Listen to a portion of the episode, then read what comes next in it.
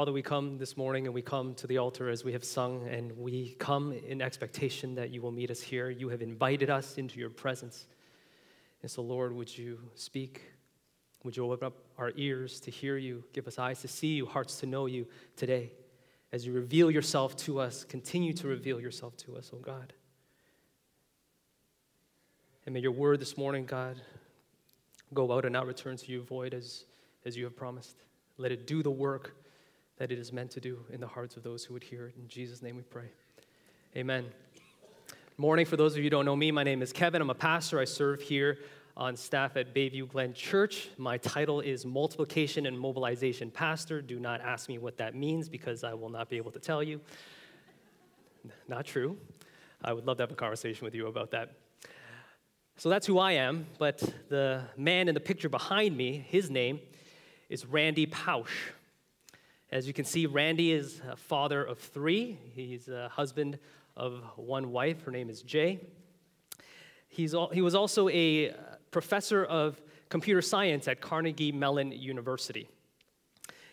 And he was also a dreamer. He had a dream of becoming an NFL player as a child. Um, that didn't quite work out the way he wanted to. He also had a dream of becoming Imagineer at Disney, which he did have an opportunity to do. As part of the faculty at Carnegie Mellon, uh, one of the opportunities that Randy had was to participate in a series of lectures that they called the last lecture. And what they would um, ask their faculty and their professors to do was to ruminate about their, uh, the day of their death. To think, if I were to go, what would I leave with the people I love most? What would I say to some of my students if I had some last words to impart to them, words of wisdom, words of, of impact? What kind of a legacy would I want to leave? And so he was slotted in September in 2008 to deliver this last lecture, if you will. But Randy Pausch, as he was preparing for this moment in his life, a month prior to it, he received a surprise diagnosis of terminal pancreatic cancer. And he was given three to six months of good health left to live in the world. And so, very quickly, this last lecture for Randy Pausch became more than merely a mental exercise, it became real life. But Randy, ever the optimist, wrote a lecture and delivered a lecture entitled Really Achieving Your Childhood Dreams.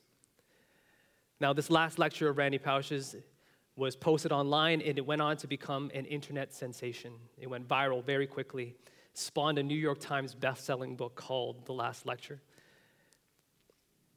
And Randy just left words for his family, his students, for all of us, talking about not about dying, but about really living.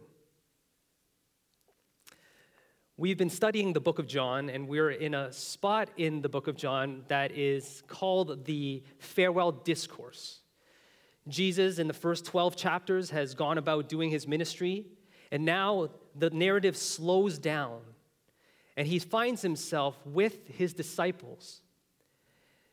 And if you look at chapter 13, which we're, we're going to go to, our, our passage today is actually in chapter 17. Why don't you, if you have a Bible, go ahead and open it up to John chapter 17. Um, anywhere between 13 and 17 is fine. We're going to be jumping around in the whole farewell discourse. Um, there's a seat, the Bible in the seat back in front of you. If you have a device, go ahead and pull that up.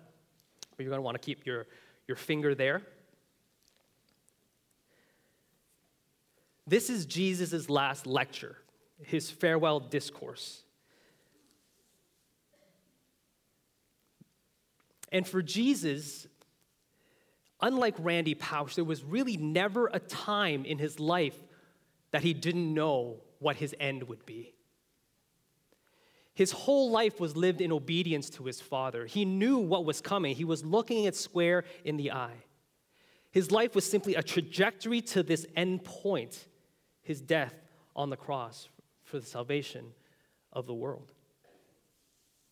You may even think he, he planned his entire life for this moment that he could have thought for years what he was going to say to his disciples. And so he speaks in his farewell discourse, much like Randy Pausch, not as a man who's about to die, But unlike Randy Pausch, he speaks as a man who transcends time. Because Jesus knows that he will continue to be present. He may not be present physically or corporeally with his disciples, but he will be there through his spirit, who he promises to give them. And he himself will return at the end of the age. And so he says these words, this farewell discourse, this last lecture to his disciples who are in hearing of him, but the words aren't just for them, they are for you and they are for me because Jesus speaks in a way that transcends time. And so we have the words of his last lecture. These five chapters of the farewell discourse, you will find that it is amongst the most profound teaching that the Bible has to offer about discipleship and God, about the life of the believer and our relationship with God the Father, God the Son, and God the Holy Spirit. In these five chapters, Jesus talks about being the vine and we the branches, and how we, when we have life connected to Him, we can abide and we can bring forth fruit into the world. He talks about loving one another and what it is to live a life that reflects that, this posture of Jesus, He who loved more than anyone else and showed it most profoundly upon his, with his death on the cross. Talks about the Holy Spirit, as I mentioned before, the coming of the Paraclete, the helper to speak to us and to direct us in our lives. Now, I've said this before when I've preached the book of John, and I'm a, a, proponent of this. Two things, right? One, Bible memorization, and number two, reading the Bible in chunks. Not cherry picking the verses that you want to hear that, that you can apply to your life, but seeing the grand meta narrative of what God is trying to accomplish through his plan of salvation. We can only see that when we read the Bible in chunks. So, as your pastor, I am going to tell you go home, turn off Netflix for about an hour, turn off Instagram. You can put the Umbrella Academy or Marie Kondo, whatever you're watching on Netflix right now, you can set it aside for a moment or two. I want you to take the time to read chapters 13 through 17 in one sitting. Because I guarantee you, if you do that, you will encounter Jesus in a new and fresh way. I did over 20 years ago when God poured out his Holy Spirit on me through the book of John. You will encounter a Jesus who loves, a Jesus who laments, a Jesus who longs. You will encounter a Jesus whose heart breaks and whose heart braves and whose heart blesses. You will encounter Jesus in all of his humanity and all of his deity. Jesus, fully God and fully man. And it is because he is Jesus, fully God and fully man, that he can utter the words of chapter 17, verses 1 to 5, the first words in Christ, what we call the high priestly prayer. He, without any hint of arrogance, without any hint of overstatement, can say these words. And when Jesus had spoken these words, he lifted up his eyes to heaven and said, Father, the hour has come. Glorify your Son, that the Son may glorify you. Can any of you say that? Glorify me, God? No, Jesus can. Since you have given him authority over all flesh to give eternal life to all whom you have given him. And this is eternal life, that they know you, the only true God, and Jesus Christ, whom you have sent. I glorified you on earth, having accomplished the work that you gave me to do. And now, Father, glorify me in your own presence with the glory that I had with you before the world existed. Now, this is just so jam packed, five verses in this book. And each verse, each verse could very well fill a sermon in and of itself, or maybe more. When I was going through this verse, I just I, I took every verse and I just started asking questions about this verse. What is this hour that Jesus is speaking about? What does it mean that he can give eternal life? What is eternal life? And how do we talk about that? What is the authority that he's been imbued with? What does it mean that he is going to be glorified? All of that could fill I mean, we've already been going slow enough, right, through John. We don't want to we don't want to take five sermons to unpack five verses. So, having said that, I'm going to focus in on one thing and to do that, we need to take a look back at chapter 13. So if you turn back to chapter 13 with me, The, the setting is this. At the beginning of chapter 13, this is, this is a shift in the narrative. If you read, if you've read from chapter 1 to 12, uh, you will find that when it comes to the point where Jesus is with his disciples, and the beginning of chapter 13, he washes disciples' feet, which is the most countercultural, the most audacious act that the Son of God could do, right? Well, not the most, maybe the second most. But here he, but here he is in this act of love, bending down at the feet of his disciples and washing them out of love. And during that time, there was also the discussion about the one who would betray him. And so Jesus makes it clear that one of them would. Judas gets up and leaves in order to do the thing he's about to do. And that then shifts into the point where Jesus begins his last lecture in earnest. John chapter 13, verse 31. Jesus says this Now is the Son of Man glorified, and God is glorified in him. These are the first words of his farewell discourse. This is the first words of his last lecture. I want you to fast forward. Let's go back to 17, verse 1. The Son of Man is glorified, and God is glorified in him. This is in verse 13.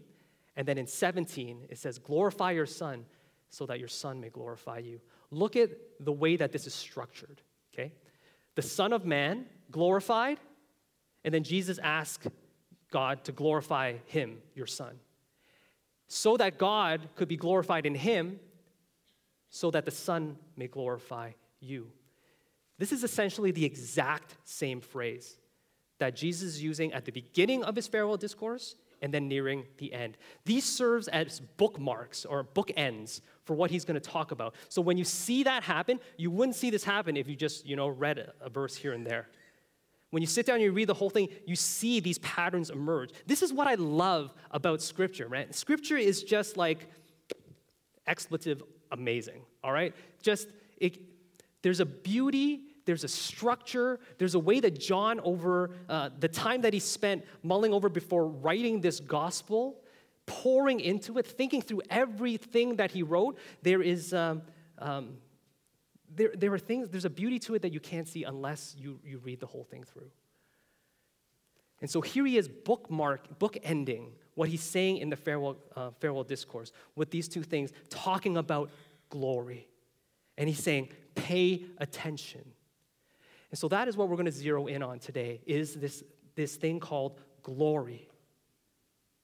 Now, the Gospel of John has been referred to as the Gospel of Glory. It's 42 occurrences of this word, the word doxa or its derivative, doxazo. 42 times to glory, to, um, the word glory and the word glorify happens in the book of John. Um, you may be familiar with the, uh, the Westminster Shorter Catechism. Uh, the first question is, What is the chief end of man? Have you heard this before? What is the chief end of man? If you know it is, is to glorify God and enjoy Him forever. This whole idea of glory, if you read through the Bible, it's everywhere. God is obsessed with His own glory. Not obsessed in a way where, you know, he has mental health issues, but, you know, but rightly because he is the creator of the universe. He is the Alpha and Omega, and his desire is to bring himself glory because he deserves it. This is why we gather together like this, right? This is why we come to worship him because he deserves the glory. And so, glory in our lives is a very important concept for us to grasp, for us to understand, and us for us to live out. How do we glorify God? So, glory really is simply this glory is the manifestation of God. Glory is the manifestation of God. It is what we can observe about His majesty, what we can observe about His power, His wisdom, His infinity. It is the manifestation of His character, who He truly is. God reveals Himself to us through His glory. And that glory is revealed in a number of ways throughout time and space. The first one is very obvious God reveals Himself through creation. God reveals Himself through creation. If you look at Psalm chapter 19, verse 1, it says this The heavens declare the glory of God, and the sky above proclaims his handiwork. The heavens declare the glory of God, and the sky above proclaims his handiwork. I don't know if you've ever stopped, if you're somewhere like north where there isn't a lot of you know, light pollution, and you really take a look up at the sky. It might look like this. If you're lucky, it might look like this. That is the night sky filled with stars. What you may not know, what you may not think about when you look at this picture is that is that is a very small snatch, snapshot of the observable universe from a particular point on our Earth. And that's only a small sampling, subset of the actual stars that are, that are there. These are the stars that are visible because a photographer set his um, set his camera to have the aperture open and the shutter speed like very long opening so he could capture all of this light coming at him, right? You may not be able to see it this way. But if you were to see every star that is in this picture, if you could actually see all of the light from all of the stars that are actually there, it would be white. You would not see this. Did you know that the size of the universe is 93 billion light years in diameter? 93 billion light years. A light year, for those of you who may not know, is not a measurement of time, it's a measurement of distance. It is the, the, the distance a photon of light would travel if it were given a year to travel at the speed of light. So the speed of light, or, or one light year, is about 9.5 trillion kilometers. 9.5 trillion kilometers. That's one light year, and the diameter of the, the universe, by the best guess of scientists today, is 93 billion light years. That is very, that's too big for my brain to handle, okay? Um, scientists, by their conservative estimates, says that there are 10 trillion galaxies in the known universe. 10 trillion galaxies we live in the Milky Way galaxy, and we live orbiting a single star in that galaxy. And there are 10 trillion of these galaxies. They estimate that every galaxy has roughly 100 billion stars. So, in the known universe, there would be one septillion stars. Does anybody know that number, septillion? It's a one followed by 24 zeros. I don't know about you, I am not smart enough to comprehend that number. So, for something that big, let's, let's bring it closer to home. When I think about God's glory in creation, I think about this. I think about El Capitan, the chief in Yosemite National Park in California. How many of you have been there? Anybody out there seen El Cap? Okay, I personally have not. It's on my bucket list because I'm a rock climber I, am a, uh, I live in a family of rock climbers. My kids climb competitively. I'm going to do a shameless plug here. If you're on Instagram, follow my kids at Chan Kids Climbing. We need more followers. really yeah, yeah, follow and if you ever want to go climbing, give me a shout. I'd be happy to do it with you. So I think about El Cap because this is just this glorious, sheer, impressive, 3,000 foot rock face in the center of this park. I mean, just look at how beautiful it is. And when I think about God and His glory in creation, I think about um, El Cap. Now, for those of you who, who may not have a sense of scale, I've, I've, I've put another thing up here, so take a look at this. So, if you've been to the Eiffel Tower in Paris, that'll give you some idea of how big and how massive El Cap is, okay? And some of these other man made structures against this uh, very impressive mountain face. But when I when I think about El Cap and, and the glory of God in creation, it's not just that. I also think about this man, Alex Honnold.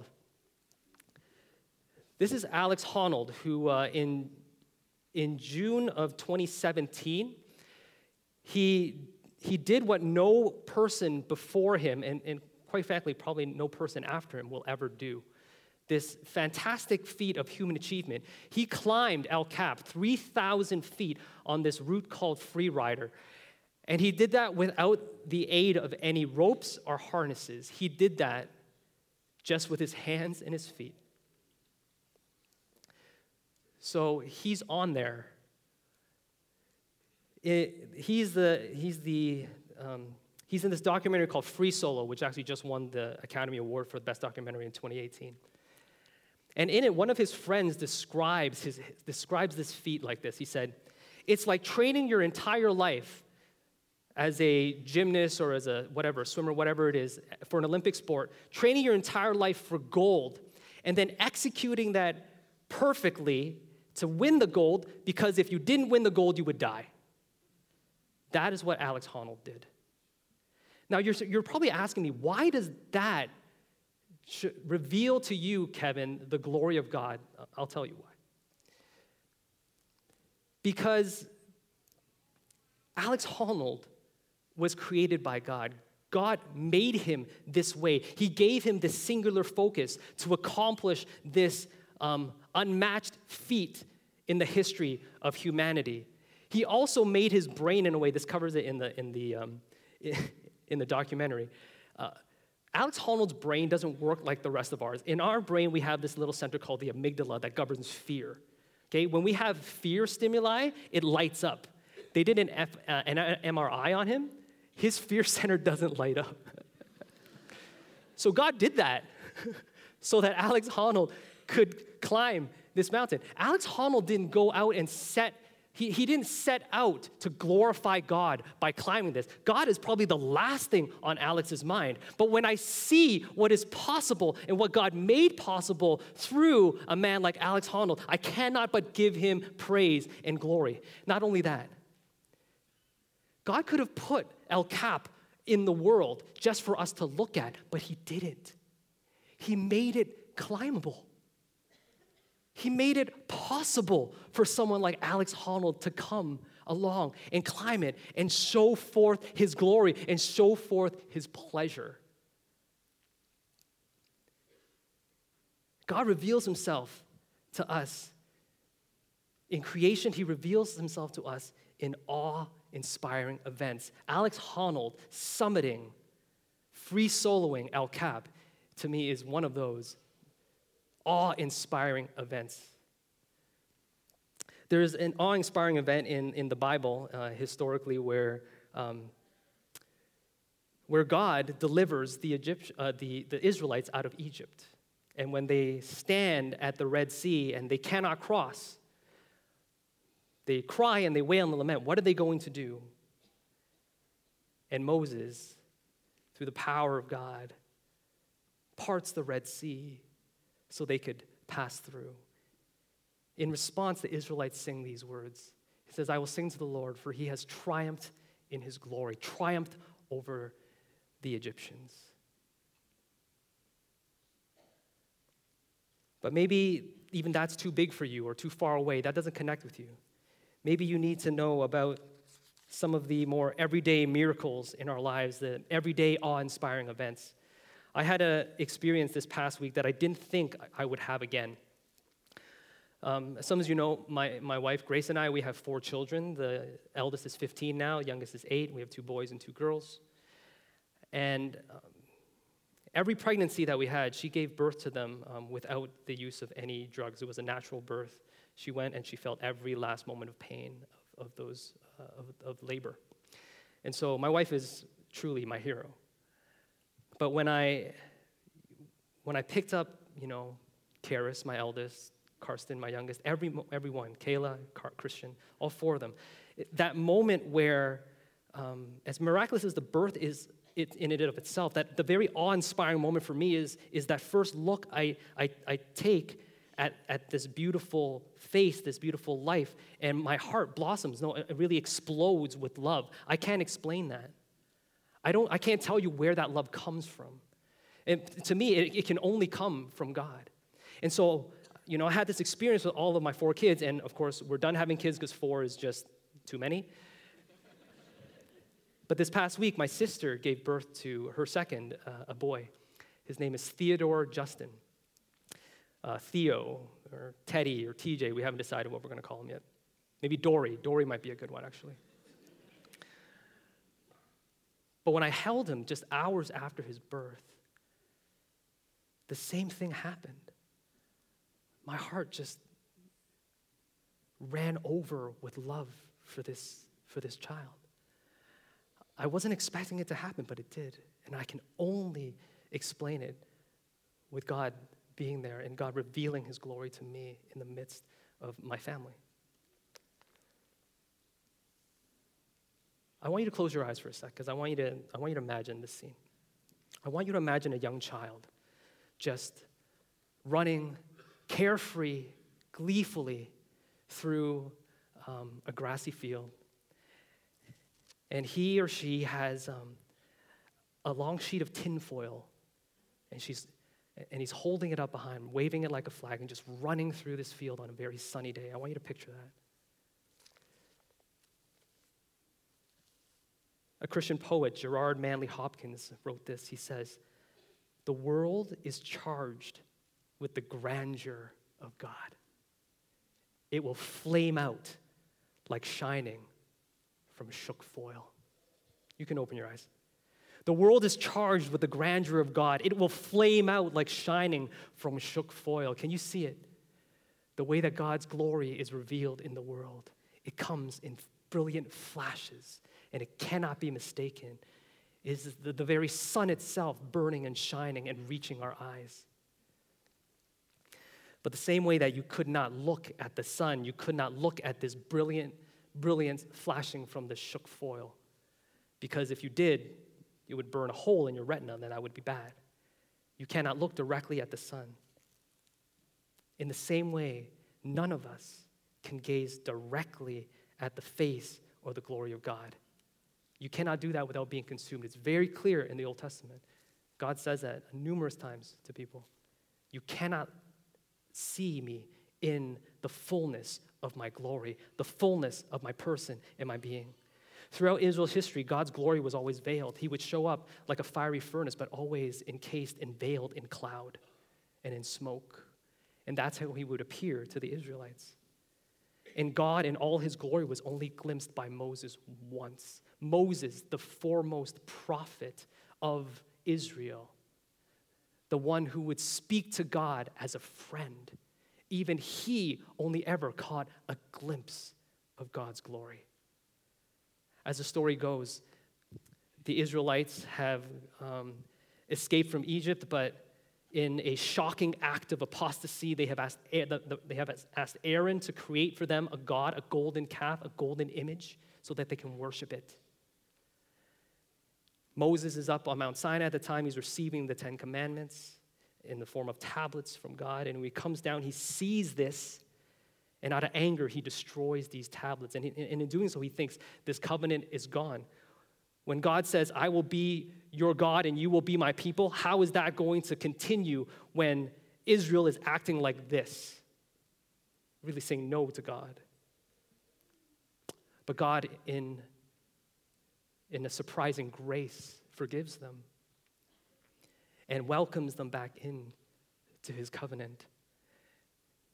As they were um, wandering through the desert at that time, they would live in tents, and at the center of their, um, where they would live, would be the tent of meeting. And the tent of meeting is where God would meet with Moses. And so Moses would approach the tent of meeting, and then a cloud of smoke would descend upon it like a pillar and stand at the door. And, and Moses and God would meet in this way. Again, God veiled in his glory. And when the Israelites saw this cloud of this, this cloud, this pillar of smoke, they would go to the doors of their tents and they would worship, and they would worship him from afar. In one of these meetings, Moses was pleading with God, pled with God, and said, You have promised that you know me and that you would reveal yourself to me and that you would be true to your word and you would be to us our God and we, your people. You have chosen us out of every race and you have made us your own. So, will you please show us where we are going because I don't know? Will you show me your glory? Moses asked God to show him his glory. And this is how God responds in Exodus 33, he said, I will make my glory pass before you, and I will proclaim before you my name, which is the Lord or Yahweh. And so God takes Moses up to Mount Sinai again. But what he does is he says to Moses, he says, There is a cleft in this rock. Because I love you and I don't want you to be consumed by my glory, I am going to put you in this rock, in this cleft. And then as I pass by, I will shield you with my hand, and you will be able to see not my face, but my back and my glory therein. And as I pass by you, I will say these words to you The Lord the Lord, or Yahweh, Yahweh, a God merciful and gracious, slow to anger and abounding in steadfast love and faithfulness. I will reveal to you my character through words. I will show you my identity. I will quantify with words my glory to you. And these are the words that I will say.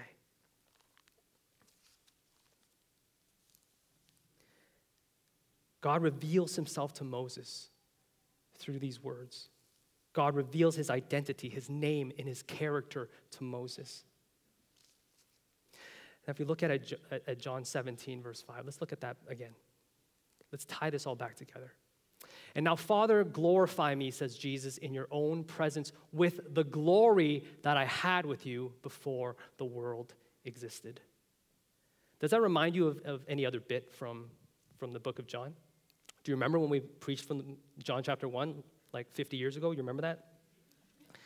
John chapter 1 says this In the beginning was the Word, and the Word was with God, and the Word was God. He was in the beginning with God.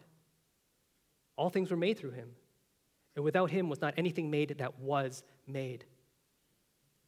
And the Word became flesh and dwelt among us.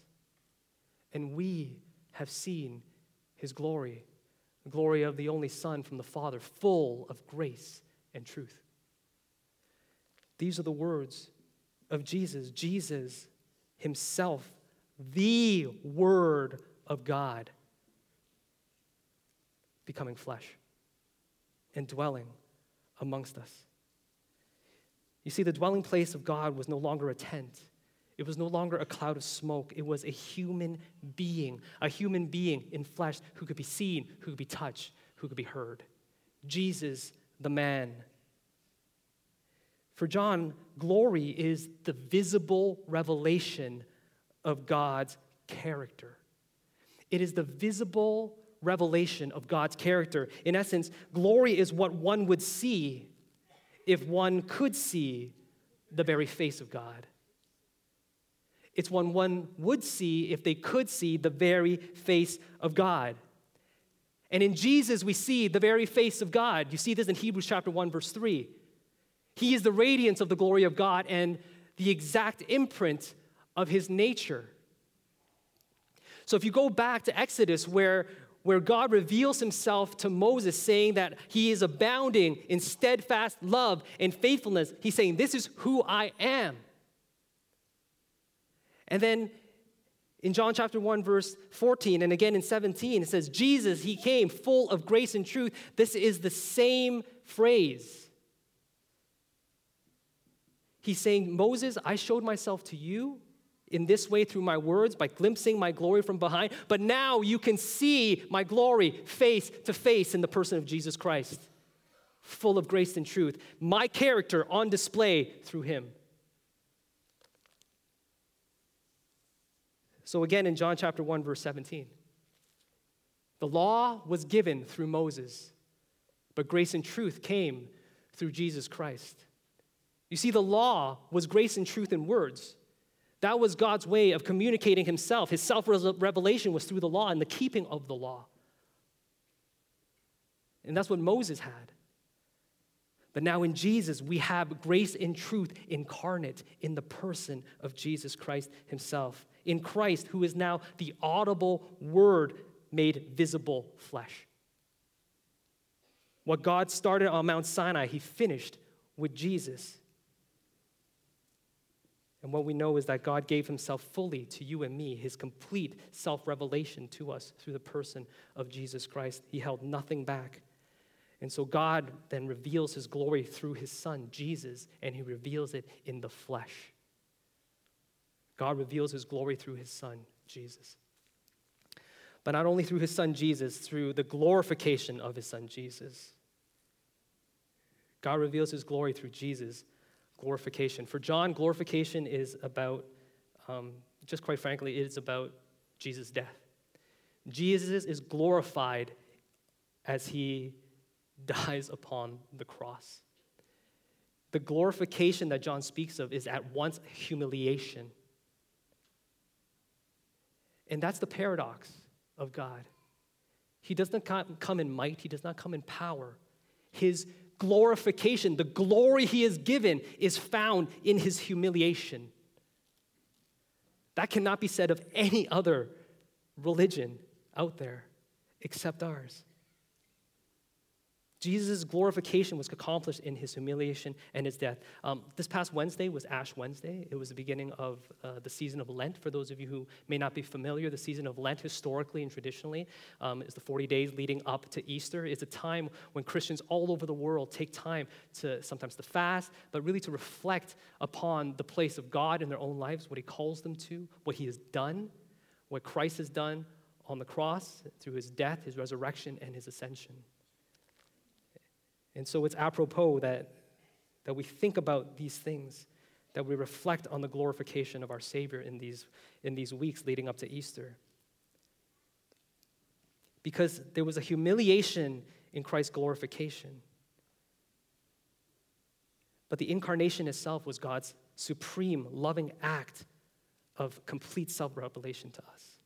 Jesus said it over and over again, especially in John's gospel. If you see the Son, you see the Father. If you see, if you know the Son, you know the Father. If you have seen me, then you know him. And Jesus on the cross, this humiliation that he suffered, and the resurrection finally God's, displays God's love um, in the ultimate way. John 15, 13. Greater love has no one than this that somebody lay down his life for his friends. Jesus lived this out perfectly for all of us. Jesus' death reveals the Father's character of gracious, steadfast love. He is the radiance of the glory of God, He is the exact imprint of God's nature. Every word He spoke, every deed He committed was to give glory to the Father. And lastly, Jesus' glorification needs to be met by our response. Not simply our response, but our responsibility.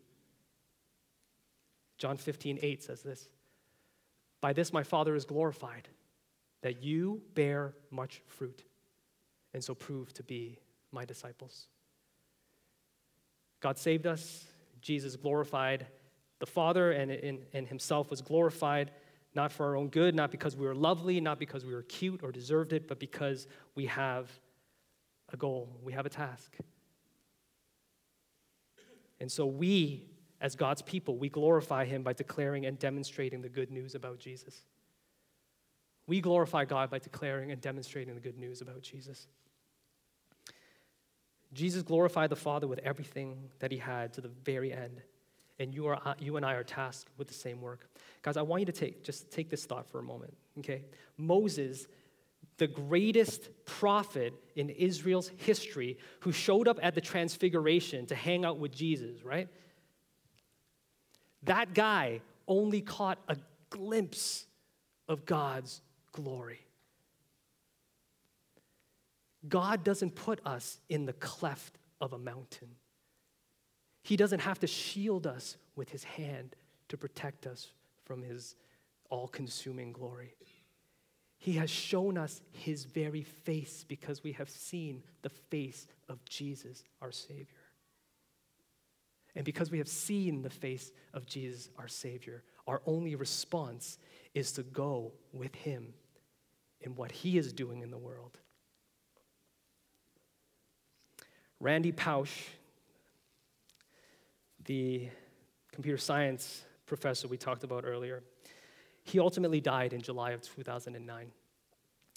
Did you notice what I did there? I started with Randy Pausch, and now I'm ending with Randy Pausch. Bookends. yeah. he said this. He says, We cannot change the cards that we are dealt, just how we play the hand. We can't change the cards that we're dealt, but we have a responsibility in how we play the hand that we are given. This is the life we live in the presence of our God and Savior. by glorifying Him, by making much of Jesus. We're going to respond now with, um, with a song called The King of My Heart. The song speaks of orienting our lives with God's love for God's glory. In the second verse, it says, Let the king of my heart be the wind inside my sail. Let him be the power that gives me direction. Let the king of my heart be the fire inside my veins. Let, let me burn with the love of God that fuels my very life.